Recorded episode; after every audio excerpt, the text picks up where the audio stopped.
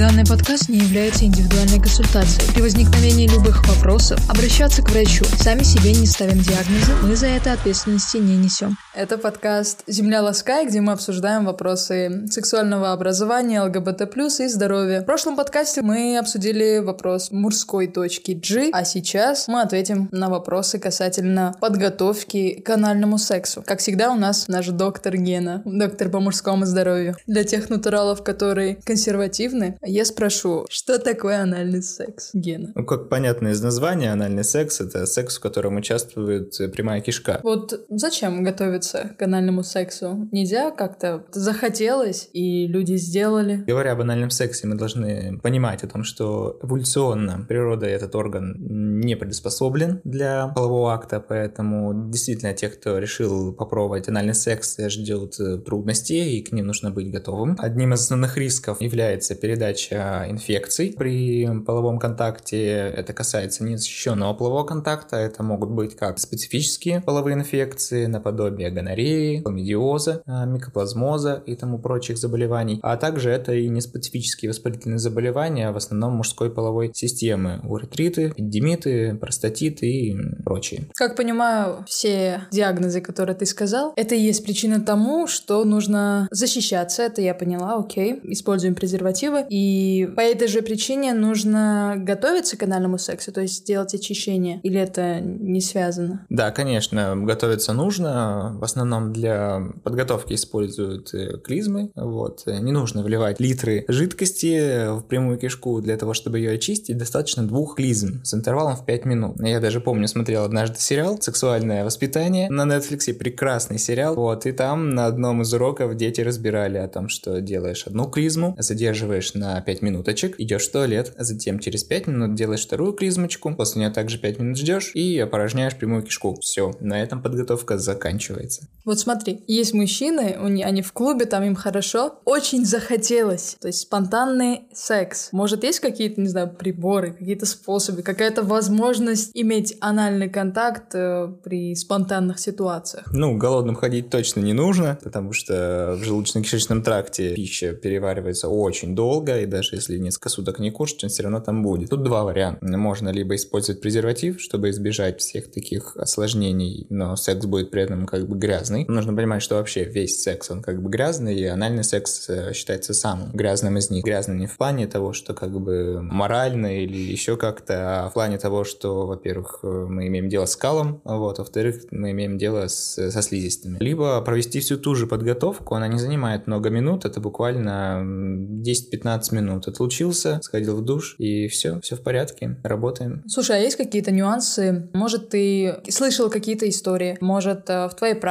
встречались люди, которые что-то неправильно делали при а, готовке к анальному сексу? То есть это очищение, что-то не то делали? Может, есть что тебе добавить? Да, есть, конечно. Это уточнение насчет клизм. Вот. Не нужно там ведрами вливать жидкость. Был один такой случай, когда один пациент чистил, чистил, чистил, чистил, говорит, все равно, говорит, грязно. Вот, но как бы нужно понимать, что чисто там никогда не будет. Поэтому двух клизм в объеме 300-350 миллилитров. Это будет вполне достаточно для того, чтобы очистить ампулу прямой кишки. Дальше очищать не нужно. Конечно же, нужно сказать про периодичность. Сколько раз в неделю это можно делать? Допустимо использовать два раза в неделю. То есть это такой критичный показатель, потому что очищая больше раз в неделю, мы рискуем того, что мы можем вымыть естественную микрофлору нашей прямой кишки, нашего желудочно-кишечного тракта, в частности толстого кишечника. Это чревато развитием различных заболеваний кишечника, появлением дискомфорта прямой кишки э, в нижней части живота. Ну и к тому же, если мы вымоем нашу микрофлору, а она в норме нас защищает от э, чужеродных бактерий, от возбудителей инфекций, то мы решимся очень большого барьера защиты. Я подытожу то, что поняла по поводу очистки. Получается, тут э, два подхода за один раз. К примеру, у меня сегодня анальный секс, значит, я вливаю где-то 300-350 жидкостей, то есть клизму делаю, 5 минут это жидкость держу в себе и очищаюсь. Потом сразу же можно, в принципе, делать уже вторую клизму с таким же объемом, объемом и также 5 минут держать. Этого достаточно, чтобы все очистить. И такие процедуры можно делать максимум два раза в неделю, чтобы не навредить своему организму и микрофлоре кишечника, да? Да, все верно. Как ты ранее уже сказал, прямая кишка не приспособлена для анального секса. Мне интересно, какие-либо негативные последствия могут быть или нет? И еще такой момент. Может, там есть какие-то ограничения, как с клизмой, к примеру, получается там два раза в неделю, если заниматься анальным сексом, то хорошо. Чаще какой-то вред может есть. Ну, тут можно, помимо того, что мы уже сказали выше, о том, что чистота клизм для того, чтобы не навредить микрофлоре кишечника, также нужно помнить о том, что излишне травматичный секс, он может привести к определенным последствиям. Вот, в частности, повреждение сфинктера прямой кишки может привести в дальнейшем к неудержанию кала. Тоже очень серьезная патология, поэтому секс нужно начинать с менее резких движений и потом уже потихонечку, подготавливая прямую кишку, делать все, что хочется. Так все-таки, как часто можно заниматься анальным сексом, чтобы человеку не было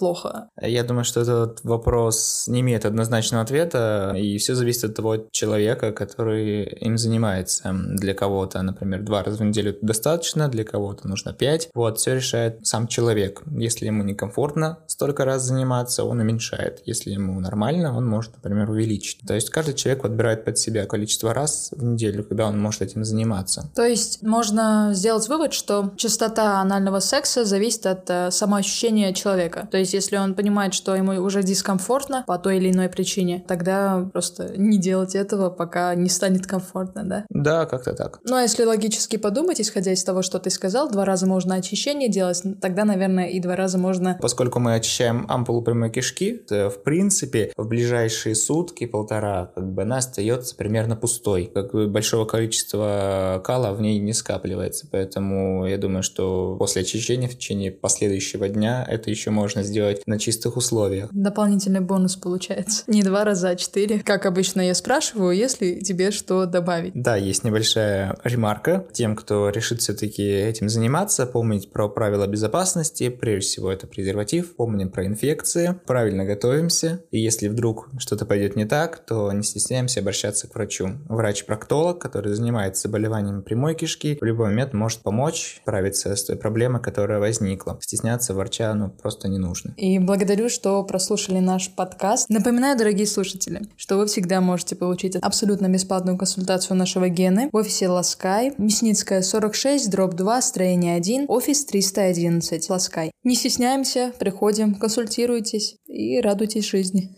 спрашивайте, задавайте вопросы в телеграм-канале «Земля Ласкай». А мы на самые часто задаваемые и актуальные вопросы будем отвечать в виде подкаста. Пока, до новых встреч!